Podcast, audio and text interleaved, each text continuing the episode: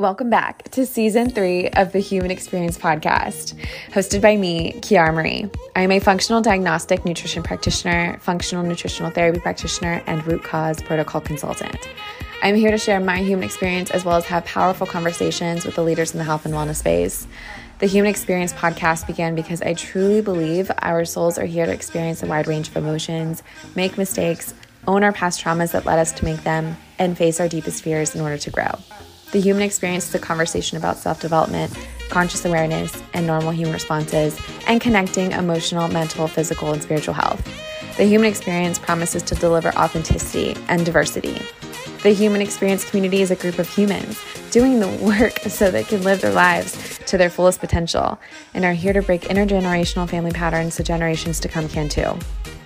At The Human Experience, we're diving deep. Thanks so much for tuning in and enjoy the show.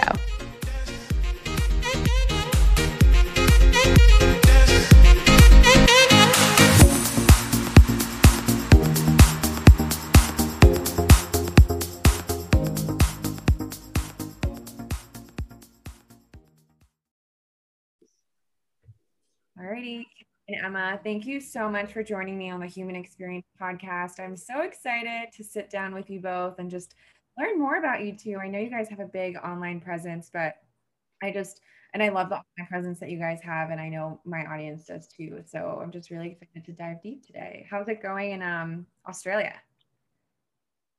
It's good. It's finally sunny today. I don't know about in Sydney where Emma is. Yeah, it's beautiful. We're on the coast here and it's been Yeah. I'm sorry that I'm sorry that my dog Winston is barking in the background. Can you hear him? What kind of dog is he? He's a chocolate lab. Oh my gosh, labs are the best. That's awesome. Oh, he's the best. I just love him so much.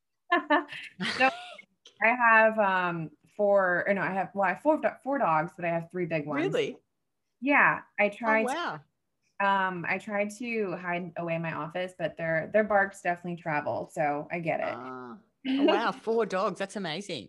Yeah, well, two of them are mine. I also live with my brother and my mom, so they have their, their own dogs as well. So, um, yeah, lots of dogs. I love it, but it can get kind of chaotic sometimes. Emma has um kids, and she has a turtle and a cat.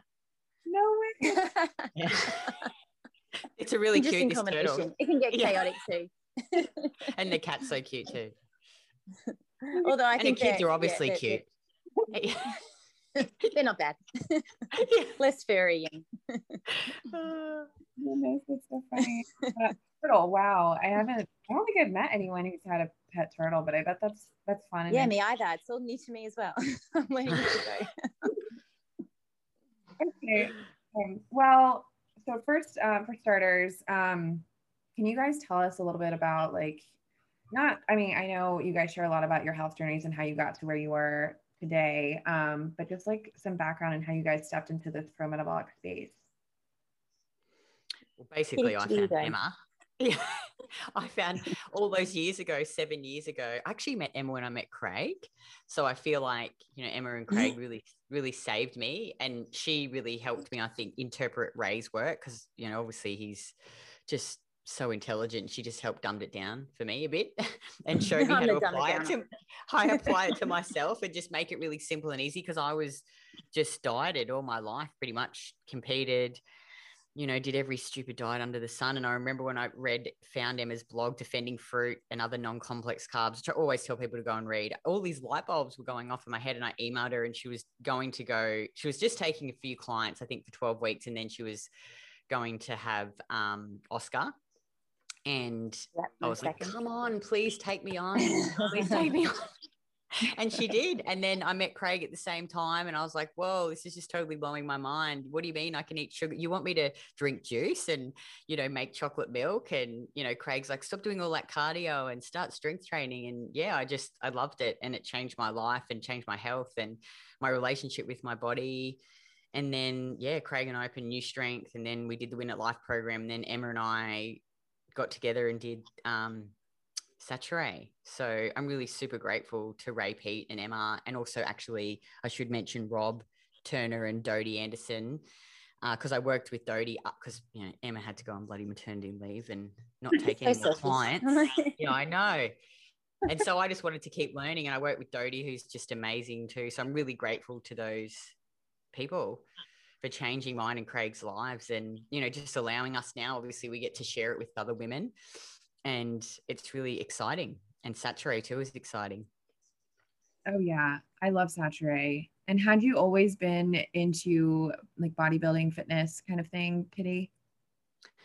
Well, pretty much, yeah, since I, but probably for the wrong reasons, because I was, you know, like initially so focused on being skinny and being small and being lean. And then, you know, when I met Craig and met Emma, um, I just loved lifting, you know, lifting for performance. And I really enjoyed the actual sport and fueling my body. Um, and it really just changed my perspective on everything and, you know, freed me from the crazy diets and the punishing um, workouts. But yeah, but I think so many women are the same.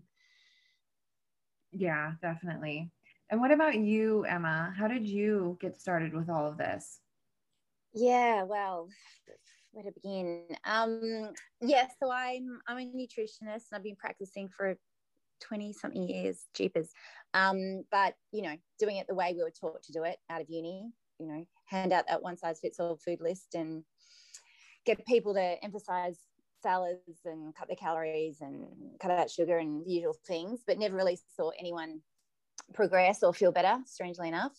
Um, and then very thankfully, I came across um, Ray Peat's work, what was it, ten, eleven years ago now? And it was just, yeah, the light bulbs went off like they never had before. And I'd been there, done that with every diet myself as well, being my own experiment.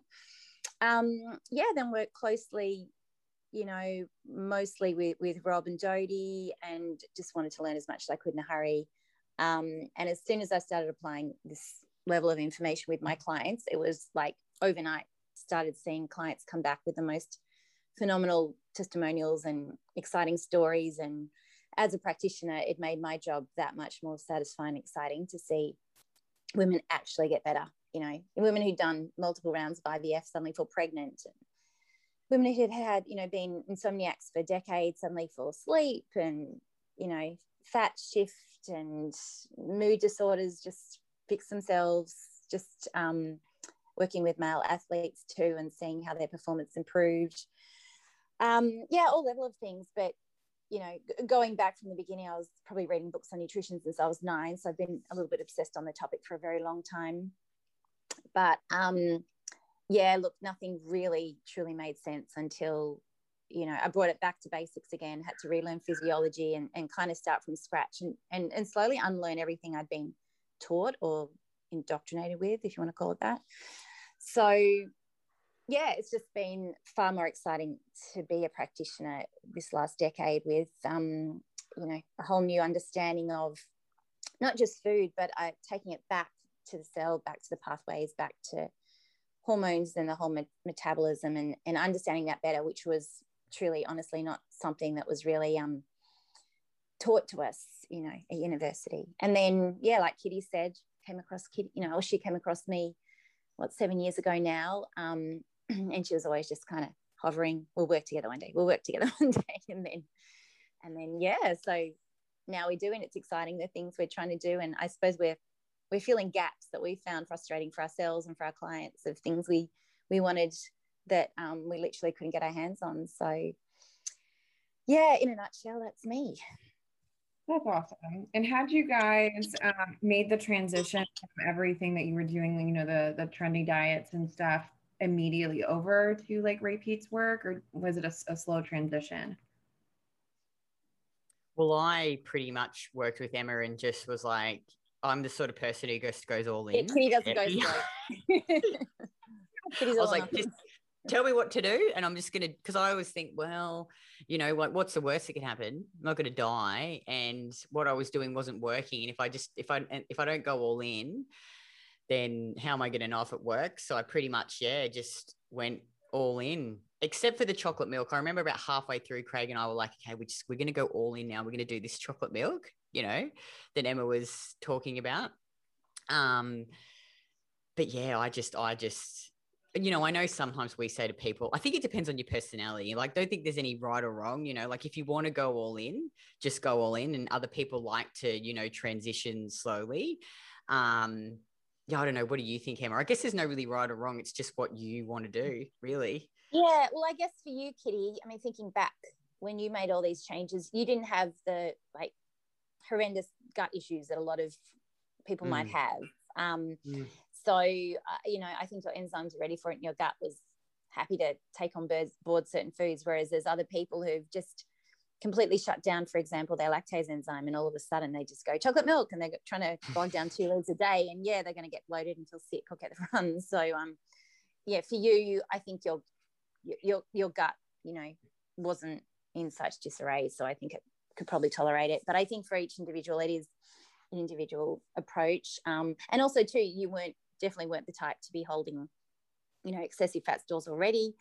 Um, you know, you're ready for some fuel. So it, it certainly is a, a case by case thing. And, and and this is where I think, um, you know, some guidance can be helpful, because you could get excited about the, about the ideas and philosophies and just see the foods on a list and kind of go, well, you know, if Ray Peat says they're good, I'm just going to go all out and go nuts on them. But yeah, look, it, you know, some people might put on a hell of a lot of weight initially if they're not ready for it, or have digestive, you know, uh, you know, negative responses. So it certainly is um, an individual thing. But I think, you know, you just go slow is is usually the best approach, and and consider each individual food, and and perhaps look at each individual food and, you know, how long you might not have had that food in your life, um, as to how quickly you reintroduce it.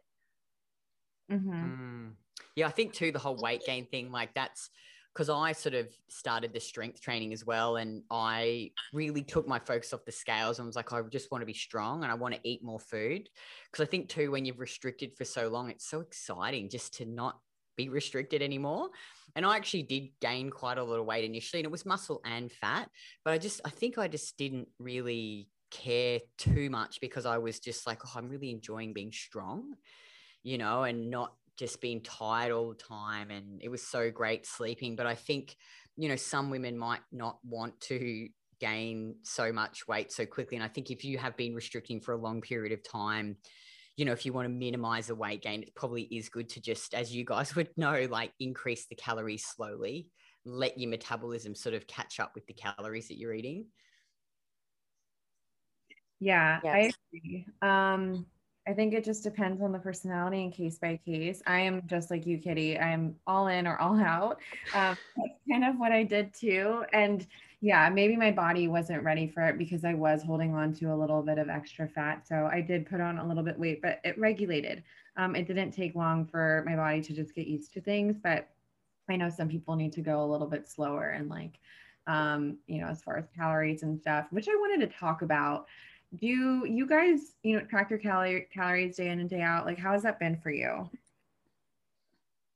Oh, Emma and I probably, I'm, I like, I really enjoy tracking, you know, and I enjoy data. And Emma and I always laugh about this. She's, you know, like whenever we have discussions and she's like, oh, you should do this. And I'm straight away onto it, you know, doing it.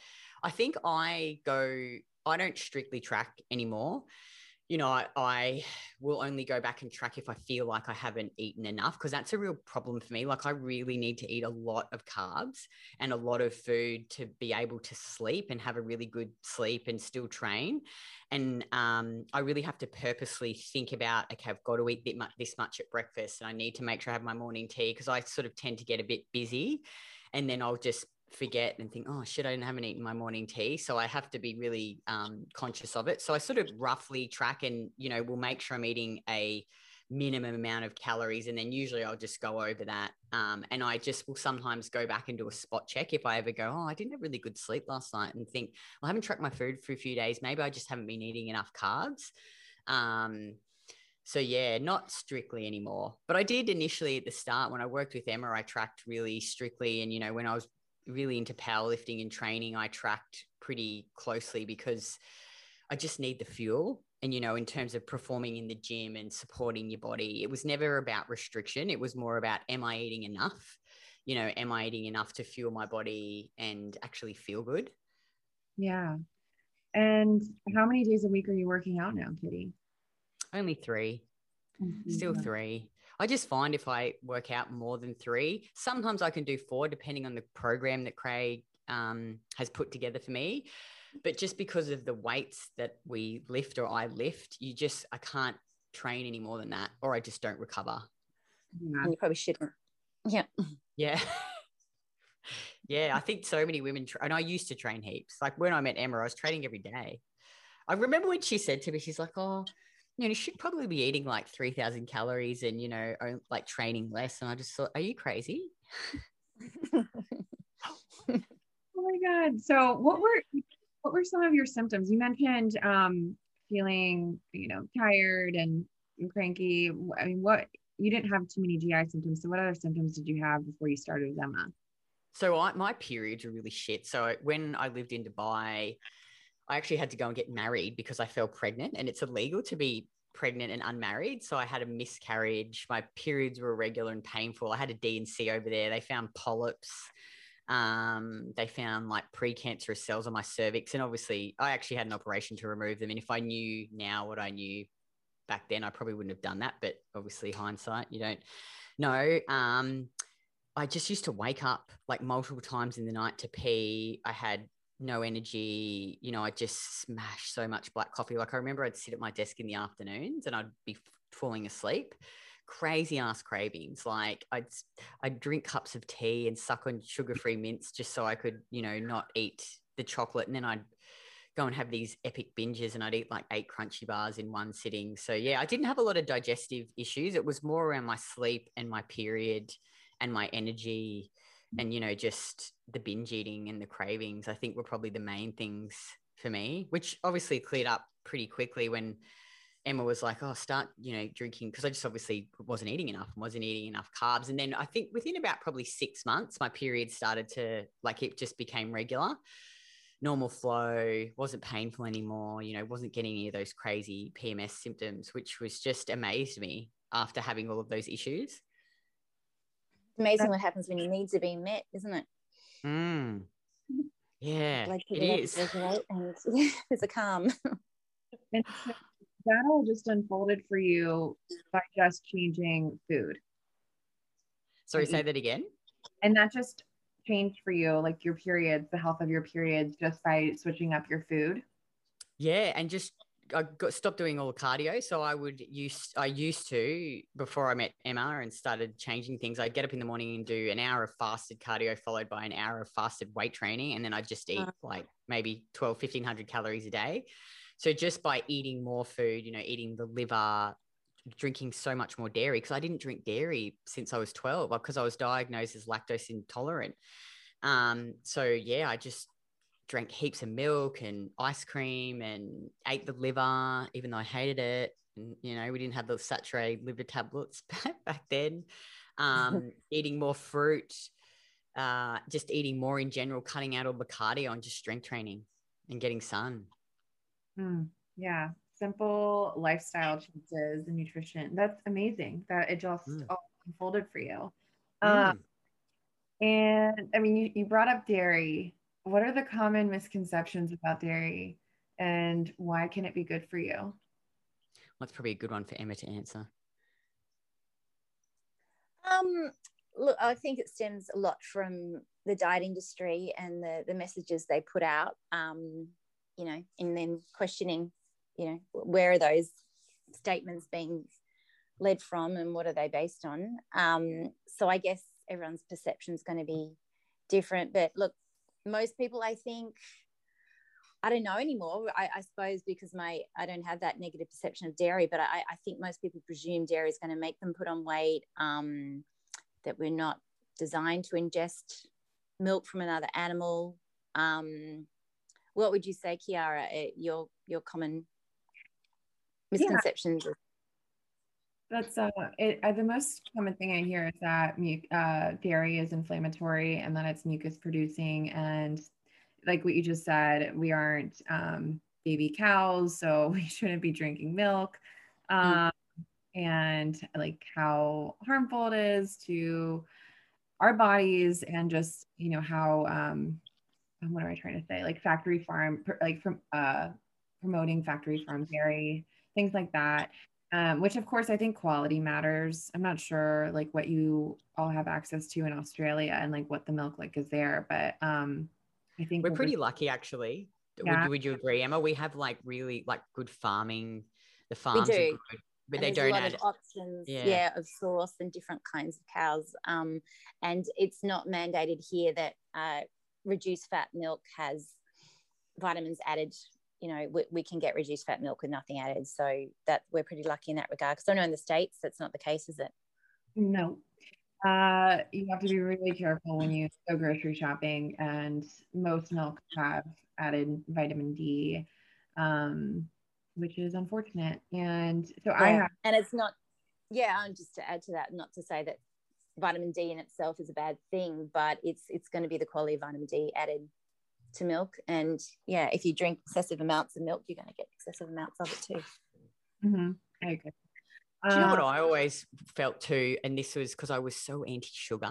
So like I always thought milk was so bad because it had sugar in it, which was just crazy. Like I even remember prior to meeting Emma, I was making my own almond milk. So I'd blend the almonds with the water and then, you know, squeeze it through the cheesecloth, which was just crazy. But yeah, the sugar thing, and I think the same with as you guys, like I just, I was so conditioned to hearing all the time in the health and fitness industry that dairy's bad because it causes inflammation, causes cancer, um, you know, it has pus in it, like all of these crazy things.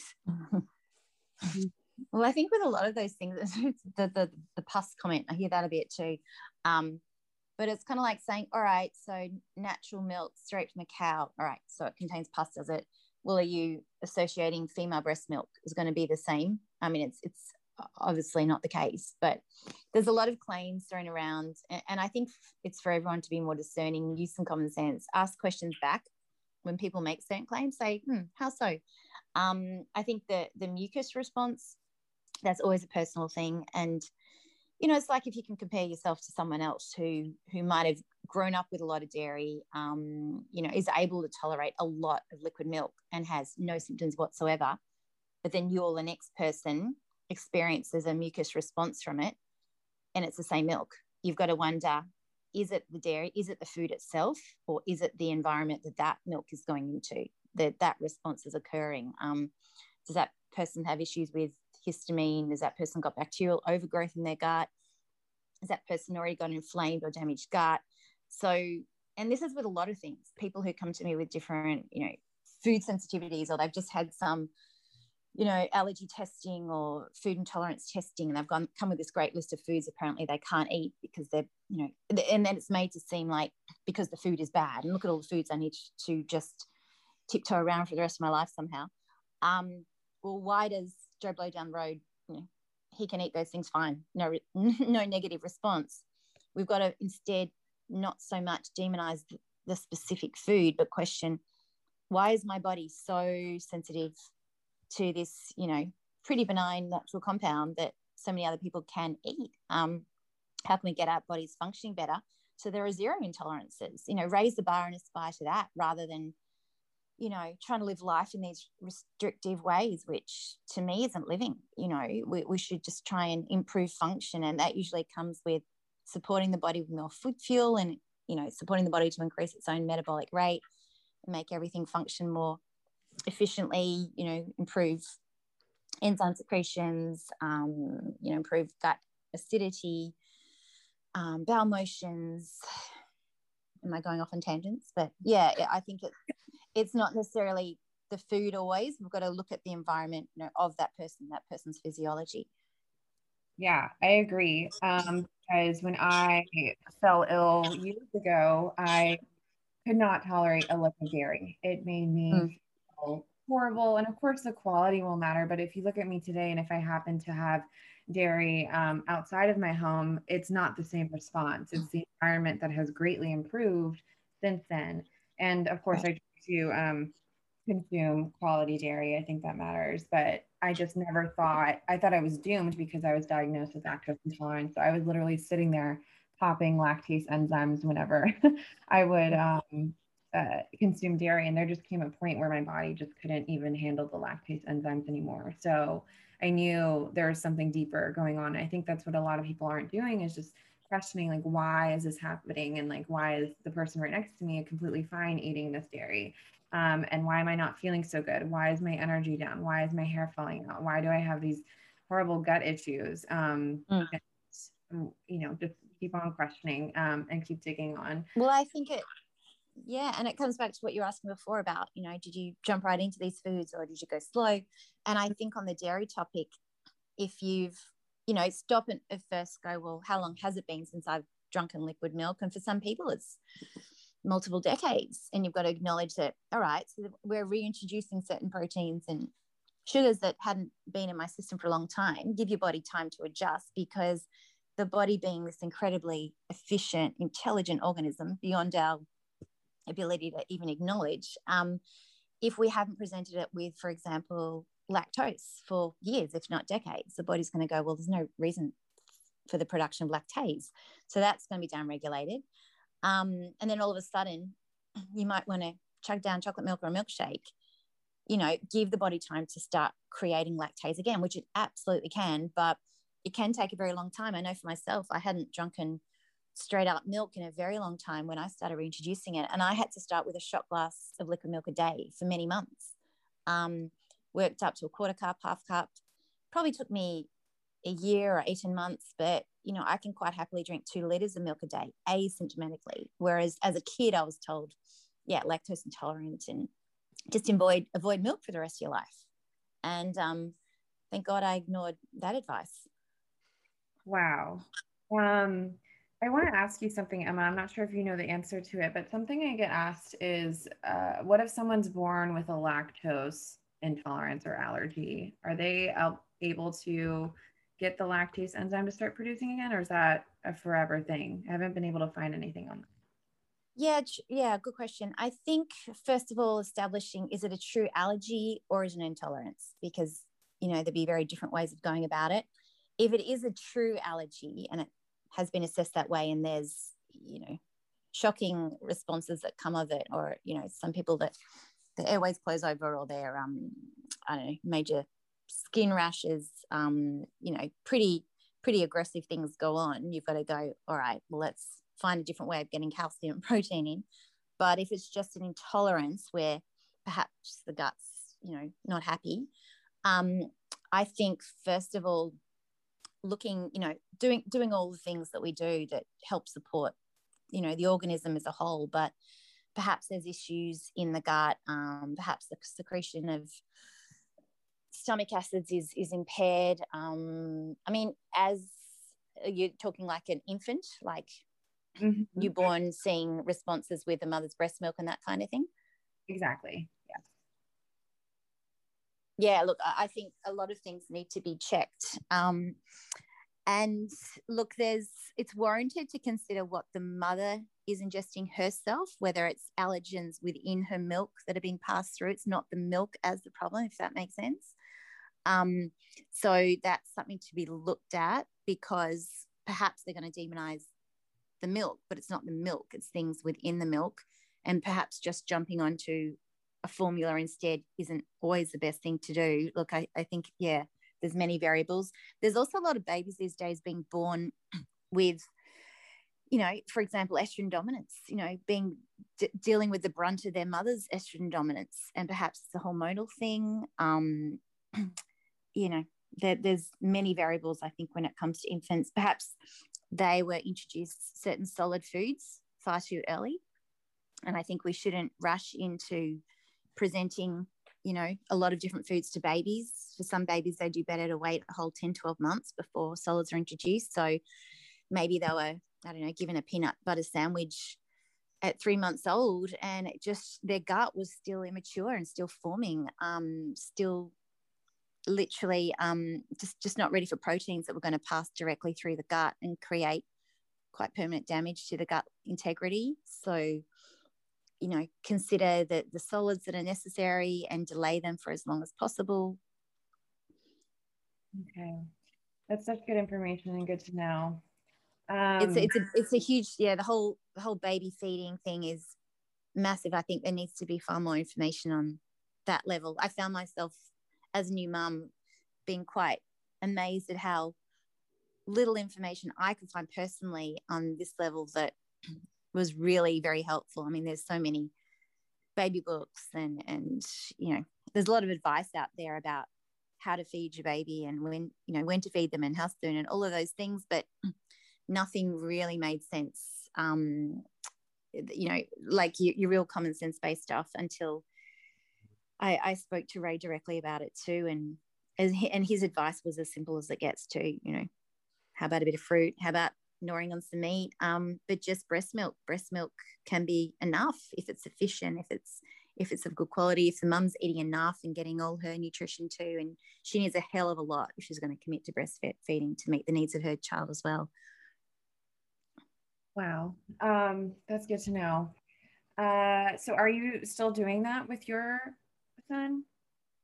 Breastfeeding? No, thank God. Um, so I did six years, no stop between kids, and that's enough. it was, it's, um, yeah, look, it's a, it's a beautiful thing. I'd never have changed it for anything, but it's, um, yeah, it's, it's a, it's, it's something that we've got to be invested in if you're going to go that way. I don't think I went into this thinking I will be a long-term breastfeeding mother. I just decided I'll feed for as long as they wanted me to, but it got to a point where I had to, when each of them were about three, three and a half, I had to discourage them. Just like, let's talk your now. So delicious. I think, I think mummy's done. it's, it's honestly, it's like you've got this large, I mean, very beautiful, but it's a parasite. You know, they're, they're leeching everything from you. And, um, you know, by design, I think the baby is being prioritized.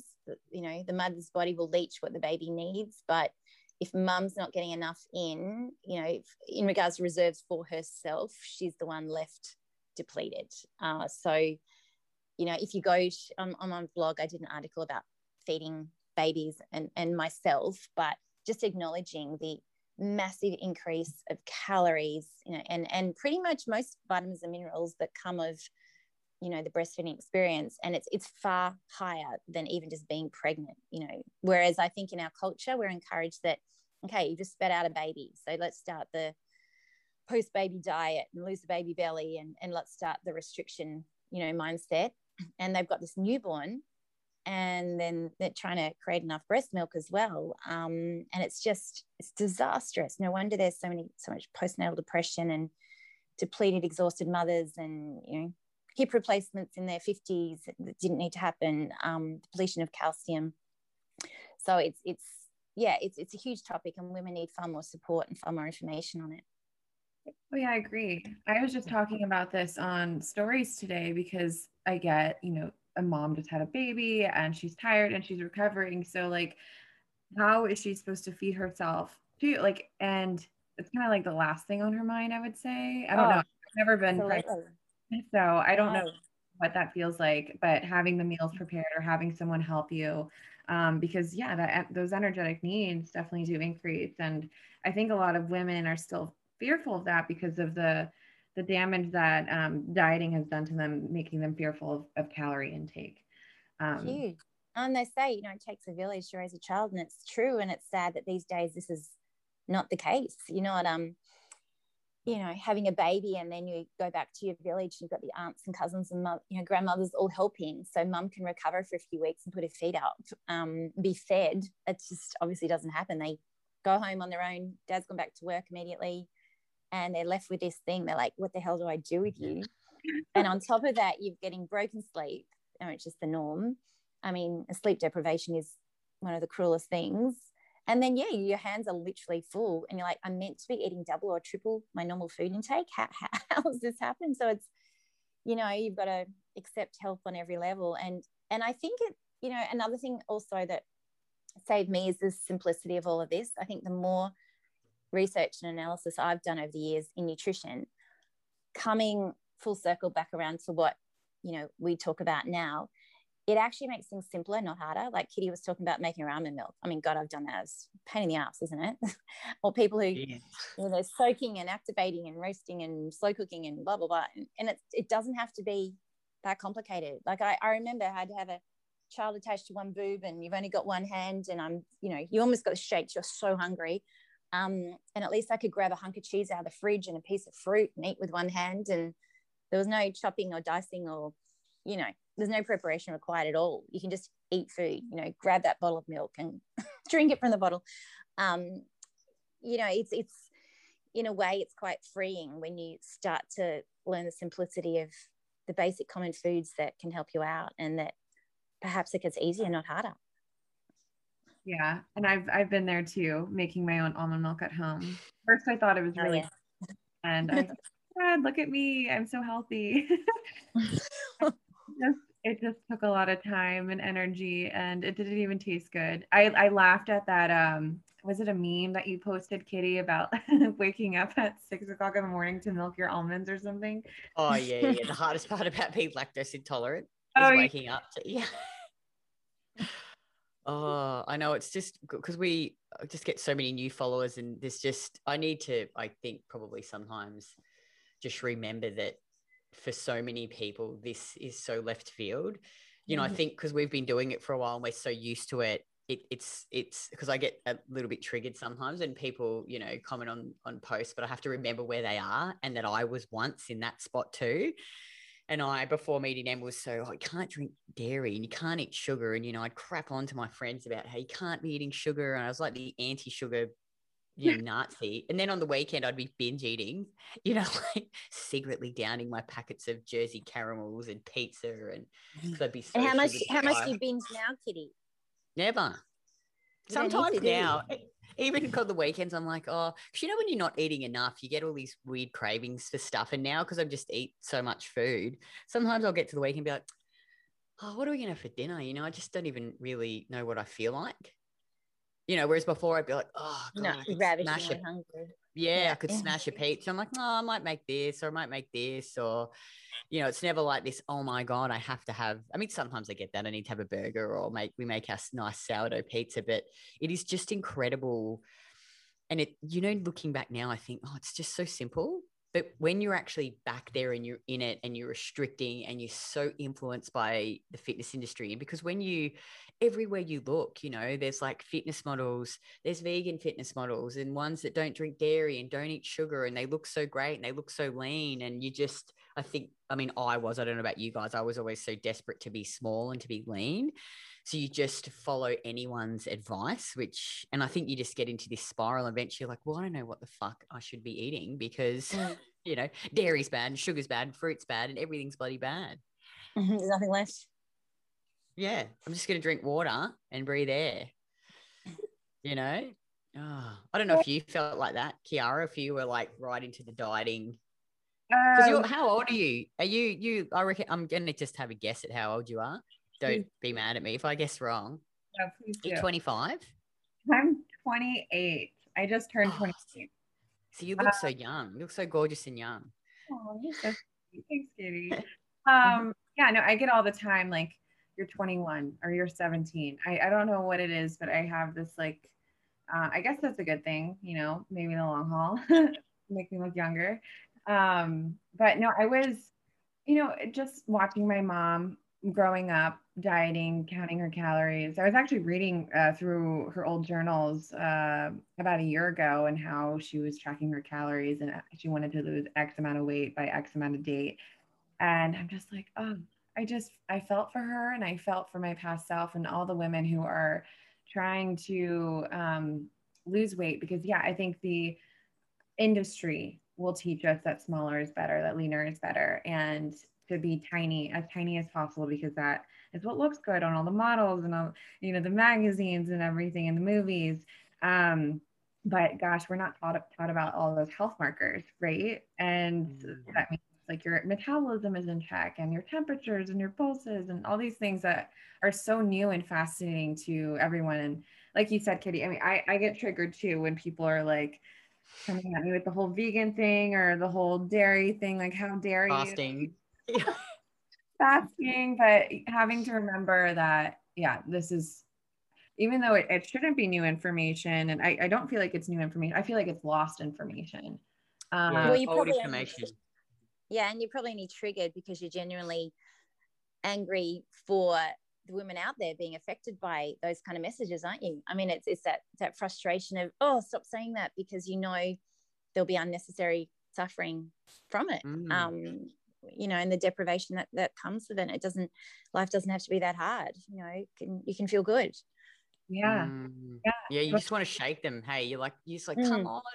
Like you could be, you, you could feel so much better, but it's so hard. Like, I think until you're ready, you just, you, you, you've got your blinkers on, you know, you just, that was the same for me until, I don't know, it was just that article of yours, Emma, reading it and just getting to the end and thinking, holy shit. And I was ready then, you know, because it mm. really made mm. a lot of sense to me. And I was just so sick of eating broccoli and bloody tuna and flaxseed oil. And, oh God, I think about my diet. Like I'd go to the gym and after training, I would eat a quarter of a cup of oats with a scoop of protein powder mixed with water and blueberries. This is after training fasted oh. for two hours. Oh, gosh. It's like, what the hell? And I would shake it in a shaker at the gym and just drink it down and think, oh, you're so good, kid. It's not having any sugar. Oh. Like, you know, and then I'd go and eat my boiled eggs and I'd cut up green capsicum sticks because red capsicum sticks had too much sugar in them. Sugar. Big, big ass salad for lunch, you know, with heaps of spinach and chicken and then boiled eggs again and then salmon with a big mm. plate of green vegetables. I did put coconut oil and salt on it, so that was good. And then I'd eat my diet jelly for d- dessert. Oh. I just... This is you just want to hug life. your old self, don't you? You just want to yeah. hug your old self. I'm sorry. I'm sorry. And then I would drink wine. Wine every night because yeah, I was well, so hungry. Yeah. yeah. Yeah. God. I just feel it. so much for women because you just think that you're doing the right thing. Yeah, exactly. And then they're, and then they're on the pill or they're taking the nap. nap I was on the pill to too. The, the P M S yeah. and and you know, and they're having their fertility, I mean, it just the, the list goes on, but it's not associated with the, you know, the lack in in what you're eating. Perhaps those things, other things don't have to occur, and perhaps everything really is connected. Yeah, and it's it's actually not anything crazy. So I remember something that you said to me um because we, you were talking about like, what did your grandparents used to eat? And I was like, oh, you know, you're right. Like when I used to go to my Nini's house, she would make us for breakfast eggs. She'd always have this tray of butter, like a little glass container that would sit on the bench with butter. She'd squ- actually squeeze orange juice fresh for us and drain the pulp. She'd um, make homemade bread. She used to make heaps of custards, and I loved her custard ice cream. She'd make steak and kidney pie for my granddad, which I didn't like, and, you know, big roast dinners with parsnips and pumpkin and potato cooked in lard. And she'd make cakes with just like flour and butter and sugar, shortbread biscuits, you know, like just really wholesome, mm. old-fashioned food. And I was like, this is just what this is. This is just yep. how my grandma used to eat. Yep, yep. Nothing crazy. And I never remember her serving me green vegetables. Like I remember remember us having roast. Oh, actually, I lie. She'd do, um, uh, what are they called? The little sprouts, Brussels sprouts, but she'd like cook them in bacon and bacon yeah, fat yeah. yeah and heaps of salt. Brussels sprouts need bacon. yeah, so they were delicious.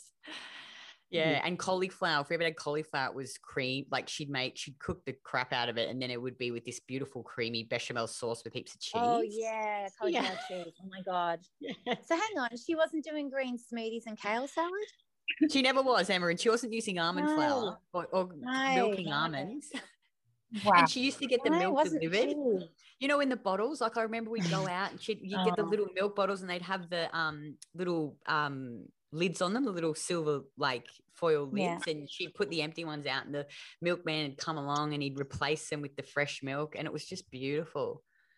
Yeah. Oh, good times, aren't they? My All God. These amazing lucky, memories. Lucky things have grown up in those times. Yeah, and you think it just now it's just. moved so far away from that. I remember her like in as she got older, and when she eventually went into a nursing home, like she was diagnosed with lactose intolerance, and you know she was they were giving her almond milk, and it just made me so mad. And I'll say when she actually died, she just prior to when when she passed away, like you look at the food they feed them in the nursing homes, and it's like full That's of criminal. Pufas, yep, almond milk, and she had like really bad diarrhea. And I'm like, Dad, I, I just tell, I was telling him like, give her some periactin. I was like, try and get it off this, all this, but you know, like my dad, obviously, of course, he doesn't understand nutrition, and he's like, oh, I can't do that, and you know, it just, but it just made me so mad, like watching her eat this food, knowing that she could feel better. Absolutely, and there would have been it's no really, butter. Really it was just margarine. Yeah. Yeah, it's so sad. It's so sad. I mean, they grow up with the best instincts and they're just really beaten out of them, really. Um, and the marketing's been strong, and it's been, they've made it harder to get the simpler products that are just, mm. you know, what we always ate. Mm. Yeah, and kind of same here in the States. Uh, you know, everyone in the hospitals today, oh God, the, the Cheerios or the Jell-O that is full of artificial flavors and sweeteners and, like you said, PUFAs. It's, it's, it just makes zero sense. And um, oh yeah, we've gone so far away from it. And like I said, it's just lost information that we're sharing now. It's just really going back to traditional stuff, stuff that makes biological. Absolutely, and it's given a bad name to foods like that. Like you talk about Jell-O, we call it jelly. You know, jelly and ice cream was always this recovery food. You know, you've been to hospital, you had surgery, or you've had tonsils out or something, first go to with jelly and ice cream. And mm-hmm. some people these days would see that as, oh, that's a treat or junk food. But back in the day, real jelly, amount of gelatin and fruit juice and a bit of sugar, incredibly restorative, incredibly healing, you know, highly beneficial food. Real ice cream made of real egg yolks and real cream and real milk, and um, mm. is one of the most perfect foods. But you can't buy it like that hardly at all anymore. You know, store-bought, it literally is junky and full of gums. Mm. Um, so what used to be an almost perfect meal, you know, jelly and ice cream, has become junky and crappy. And what if they did really serve real jelly and ice cream in a hospital? Oh, my mm. God. Everyone would recover and do so well and be so happy. And um but yeah, you know, yeah, ice cream's a perfect example of a food gone wrong. Um and you know, if you can't find the good stuff, which is getting harder to do, it's really worth investing in an ice cream machine and playing with some recipes. But it, you know, and obviously kids would happily lap it up. Um you wouldn't have to, you know, the way we have to so-called coerce them into eating health foods. Well, their instincts are right, and maybe they don't need al dente broccoli and muesli bars. They need good quality ice cream, and mum would be happy, kids would be happy, there'd be no battles. Um, they grow with strong bones. Yeah. It's just crazy how we've bastardized so many foods. Yeah, and I think a lot of people who are lactose intolerant, for example, they're like eating poor quality ice cream. And so the question is, is it really the dairy in there? Or is it the additives and the very, dots, very good point. And the PUFAs right. that they add to like dairy-free ice cream? Oh my God! Or just those dairy mm. alternatives, and and like those are probably doing more of a number on your gut than the actual. Oh, hugely! And people need to be particularly discerning about gums, gums of all sort. You'll see locust bean gum, you'll see vegetable gum, you'll see carrageenan. These things are horrendous for the gut. I mean, incredibly inflammatory, incredibly destructive. Um, mm-hmm. Carrageenan associated with stomach cancers. Um, yeah, do, just always look out for these. And you'll notice that they're in every secondary product out there, which is exactly as you say, another reason that perhaps we're bad-mouthing the dairy products, but it's not necessarily the dairy product. It's the other junk put in there. Mm-hmm. So yeah, look out for those. Um, there are certain ingredients I'm like, you know what, don't stress about it. You'll survive. You'll get more positive than negative from that food. But gums are something really worth, you know, up there with, you know, with the PUFAs. Um, mm-hmm. Really look out for gums. Mm-hmm. Yeah, it doesn't get much better than just wholesome real food like you're, um, like you were talking about, Kitty. Um, so yummy too. Oh yeah, exactly. It really doesn't get much better. Ice cream. It's the best. Yeah. I've, I've had ice cream every single night nearly since I started this. I just, I don't know, I just love it. Sometimes I try to do, do different things, but I just always come back to ice cream. And I've recently been um, putting a couple of tablespoons of marmalade on my vanilla ice cream at night. It's so amazing. Well, you make it too, right, Kitty? No, nah, I tried making it once with Emma's recipe, and I was like, oh, it's too, in, it's, it's too high. It's, it's too time consuming. I was like, I make my own ice cream. Yeah. But, um, oh, the ice cream and not the marmalade. We found this really good guy that makes this amazing marmalade. Um, and I just buy like wholesale. So I buy like sixty jars at once. sixty. Yeah. And it's like five bucks a jar. He's like, always like, oh, thanks so much for your support, Kitty. Whenever I like put a, you know, send him an email about buying. But we go through it, you know, it never goes off. Yeah, that never goes. This is it. And there's the old preservation methods too. I mean, yeah, they work. Just, we, these are, you know, crafts we should all learn, and um, you know, we could have incredible sweet fruits all year long when, you know, if we learn how to preserve the leftovers at the end of summer. It's um, mm. it's crazy. We've gotten very lazy, haven't we? Mm. Yeah. yeah, and the ice cream's so easy to make. Like, honestly, I just throw it all in the blender. I just, like, have a real plain base recipe and I put our collagen in it. And it literally takes two minutes to put in the to the blender and blend it. And then I pour it in the ice cream maker for sixty minutes and just go straight in the freezer. So it's, I think the ice cream maker really, if you, it's it's a good investment and it'll pay itself back. They are expensive, like the ones Definitely. with the, you know, the, what do you call it? The cooling part in them. But, you know, if you buy, because yeah. in Australia, really, there's not that many good options, hey, Emma, unless you find a really good gelato place, like just in the supermarkets, oh, there's yeah. only really... Haagen-Dazs, oh, sadly maybe. enough, we have to look out for Haagen-Dazs, yeah. you know, coming from America, yeah. which is crazy. It's like thirteen bucks a box for five hundred grams. Yeah. Wow. Yeah. But if you make it, it's so much cheaper. Wow. Absolutely. Mm. Yeah. Yeah. I actually just got an ice cream maker for my birthday. So I'm okay. Congratulations. Best gift ever. Thank you. I've been inspired by by seeing your stories, Kitty. So I cannot wait to test it out. Oh, it's twice a week. It's really annoying though when Craig starts to eat ice cream because then I have to like double up the, and he never helps. Not that there's much to help with really, but um, it's, he's I'm happy, like, get out of it.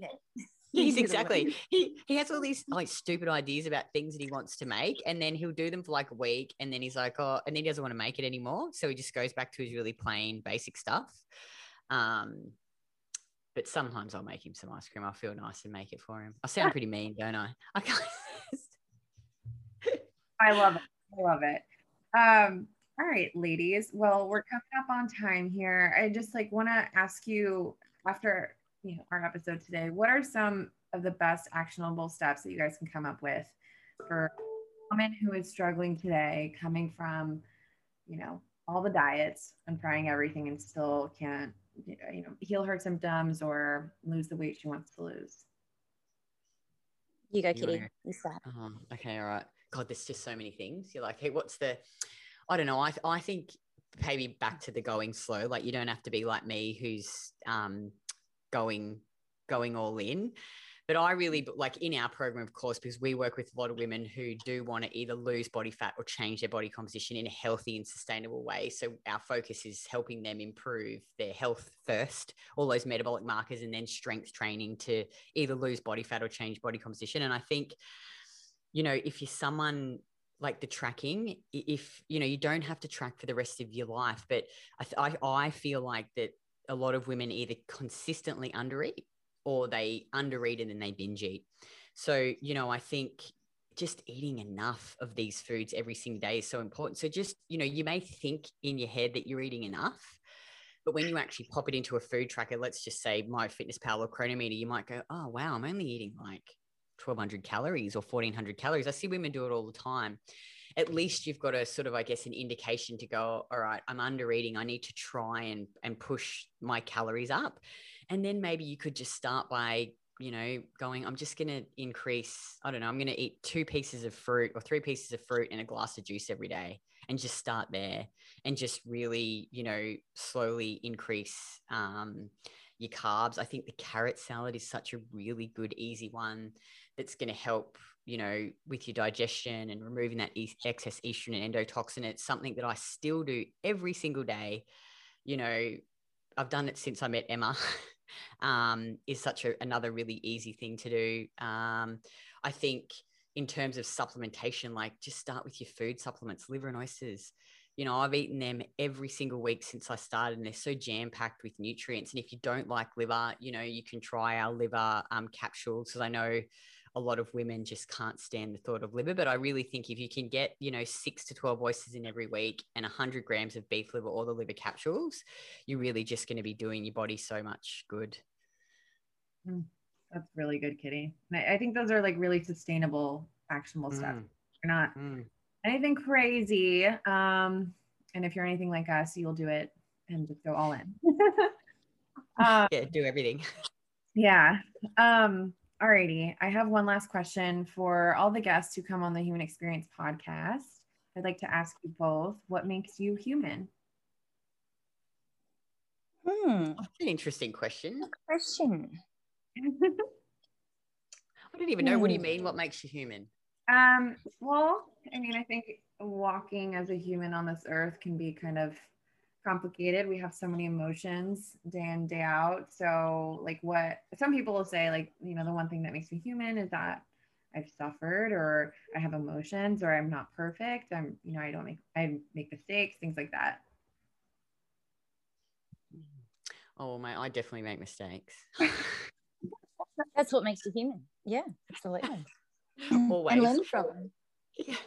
Emma and I like are the opposite. Like I'm like no attention to detail, but just like plow ahead, do anything, you know, just jump straight in. And Emma's the opposite. That, She's the, really thinks more then, and more attention yeah, to detail. And Kitty, and Kitty's action, and I'm procrastination and go slow. Yeah. so so we really balance each other. Yeah. That's it. So I'm like, oh, don't worry about it. We'll just jump in and fuck it up, then clean the mess up later as we go along. It's fine. And Emma's more like, oh no, we'll just get it right, you know, which is really good, because sometimes, like, you know, I'll put posts out and there's mistakes in it. Emma's like, oh, Kitty, you've got to, you know, fix this, which I just do all the time. I'm hard to spell check. Come on, edit, terrible. Edit. No. Even Vic says to me, she's like, did you even read this before you posted it? She's probably like, don't worry, Emma will read it. She'll edit it. And was like, I had to delete that post. It was doing my head in, you know, but it's good because it's a really good balance. So maybe I guess that makes me human, is just making mistakes all the time and just keeping going. Well, it sounds like you guys both have a good partnership and you, you balance each other out, right? Mm. Oh, we're, we are, Kitty is my perfect pairing. She's just, yeah, everything I'm not and vice versa, um, which has been, yeah, a godsend to me. I could, you know, go along at my own pace and procrastinate to the max, but Kitty's like, let's get it done, let's put a date on that, let's just decide, act on it, move on, um which has been, yeah, lovely. It gets the whip out on me, but like I said, you know, she she loves organizing the big stuff and getting us out there and getting us on podcasts, and I'm like, no, just I'll just stay behind the curtain and do my thing, Kitty. She's like, no, Emma, like, no, you're getting out there, like, no, you're coming. Emma's done so many podcasts now, it's you're so coming. Good. It's she, Emma's um, always like, oh, you're like Pete, and Emma's like Craig. Um, Don't you think? Yeah, yeah, yeah. In, in our couple matching, yeah. Otherwise, yeah. If we were, you know, two Kitties, two Emmas, like it would just bang heads. And no, no, no. It's yeah. um, yeah. it's it's a lovely combination. But I think it's what has made us get as far as we've gotten so far, I think, and um, yeah. And I and I'm happy to sit in the background and do the research and, and fiddle on the details, um, which, which is, so yeah, is my favorite thing. But I, yeah, I Emma's. Think, With Sorry. the skincare, I was just saying with the skincare, it's just amazing. Like all these, it's we just can't wait to release it. It's yeah, Emma's done such a good job on the formulation, and the formulas we're working with, they're really good because Emma's like, don't do this or do this, or you can't put this in, or you've got to do this, and they've really, you know, come to the table with something um truly yeah, amazing. If you, yeah, if you weren't yeah, like that, Emma, it wouldn't have been that way. Well, particularly with our original formula, I think you know the easiest thing to do is to cut all the corners and add all the fillers and stabilize everything to the max, but you'd end up with a really compromised product, like most of the things that are out on the shelves out there. But we wanted to make something different, or or not bother. Wait, I am so behind on the times. You guys have the skincare line coming out too? Yeah. yeah. Every, every Emma's, I swear to God, Emma's like, because I'm really like, we're so close now to getting it released, and we're just waiting. We're getting some new branding done for the skincare, and I reckon every second day I message Emma going, "Has the guy got back?" She's probably like, "Fuck off, Kitty!" Like, it's coming back to me because I'm so impatient. I'm like, you know, when you just—it's so close now because we've been literally working on it, I reckon, for a year and a half, and um, we finally found these amazing formulators that Emma met because she's been in Sydney, and um, we're just so close now. Well, the whole it. Saturay thing started because we wanted to create skincare, because we have so many clients who, you know, they've analyzed what's in their pantries, what they what they're eating, what they're taking, and then it's made them start to think bigger and go, all right, hang on a second, if I'm eradicating these certain oils from my diet, but then I'm slathering all over my body when I get out of the shower, isn't that a problem? We're like, yeah, it is a bit. So then they'll recommend, you know, ask for recommendations on skincare products, and we're like, oh, sort of not really much we could one hundred percent endorse. Um, so one day Kitty calls me, you know, hysterical phone call, um, Emma, you know, I'm going to make skincare. I'm like, okay, all right. Do you need help? So we, um, that was what, eighteen months, two years ago now. So that's what yeah. Saturay was, the skincare range. And in the meantime, the process has taken far longer than we could have ever anticipated in the formulation. But in the meantime, we figured, well, we also need this and we also get requests about that. So let's just you know, access a few other products in the meantime, which became our supplements, which was never really the plan, but kind of took off.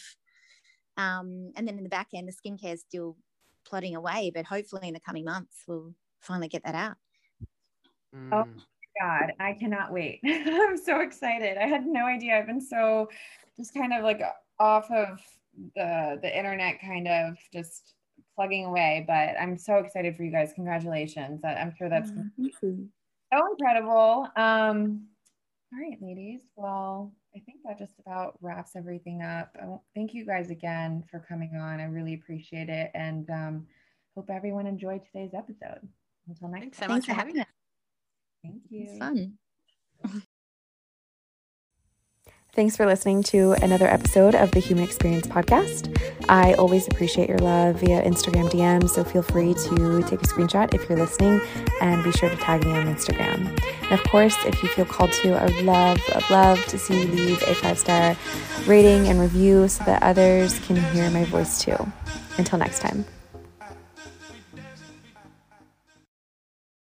I wanted to take a brief moment to chat about the relaunch of the Nourished Method, which is my very own signature course that is twelve weeks long, and it's going to look, look a little bit different this time around. So if you were with me last year, I launched the Nourished Method for the first time ever. Thanks so much to the women who joined and gave me incredible feedback for this round so that things can be new and improved. Things are going to look a little, a little bit different. No weekly calls. Um, I feel like a lot of the women got a lot of the answers that they needed from the course and just communicating with me via Messenger and the Facebook community. So that's exactly what we're going to do this time around. We're going to have a private Facebook community where all your questions and concerns are going to be answered. I'll be in there every single day, so it's really no different. Um, the course will be dropped all at once. All twelve weeks of modules will be dropped all at once. You'll have the knowledge, wisdom, and tools that I have literally in this course. Um, you'll get trackers, um, meal plans, uh, supplement guides, um grocery guides, literally so many things, checklists, like the whole nine yards, guys. I'm not going to leave you out in the dark. I want you to succeed. I'm also teaming up teaming up with some really awesome women in the field when it comes to movement and meal plans, so you'll get set up with that. You'll get the whole works. um, I'm really excited for this round, you guys, and the early bird special starting on February the fourth is two hundred ninety-seven dollars, pay in full. There's also a payment plan option for that, and the price will go up at the end of the week of the fourth um, to four ninety-seven. So be sure to sign up early and let me know if you have any questions on Instagram.